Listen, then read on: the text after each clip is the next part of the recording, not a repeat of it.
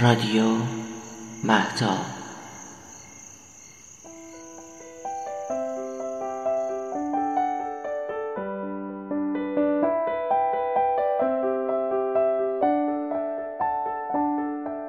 حکایاتی از گلستان سعدی.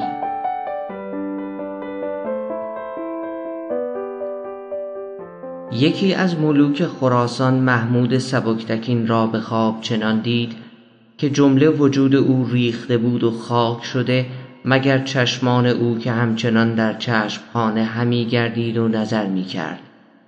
سایر حکما از تأویل این فرو ماندند مگر درویشی که به جای آورد و گفت هنوز نگران است که ملکش با دگران است. بس نامور به زیر زمین دفن کرده اند کز هستیش به روی زمین بر نشان نماند. وان پیر لاشه را که سپردند زیر گل خاکش چنان بخورد کز او استخوان نماند. زنده است نام فرخ نوشین روان به خیر گرچه بسی گذشت که نوشین روان نماند. خیری کن ای فلان و غنیمت شمار عمر زان پیشتر که بانگ برآید فلان نماند.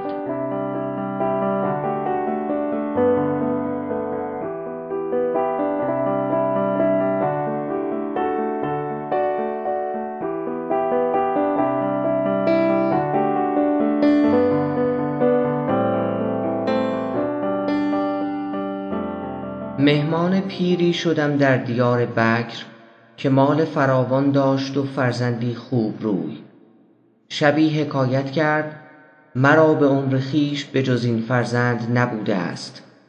درختی در این وادی زیارتگاه است که مردمان به حاجت خواستن آنجا روند.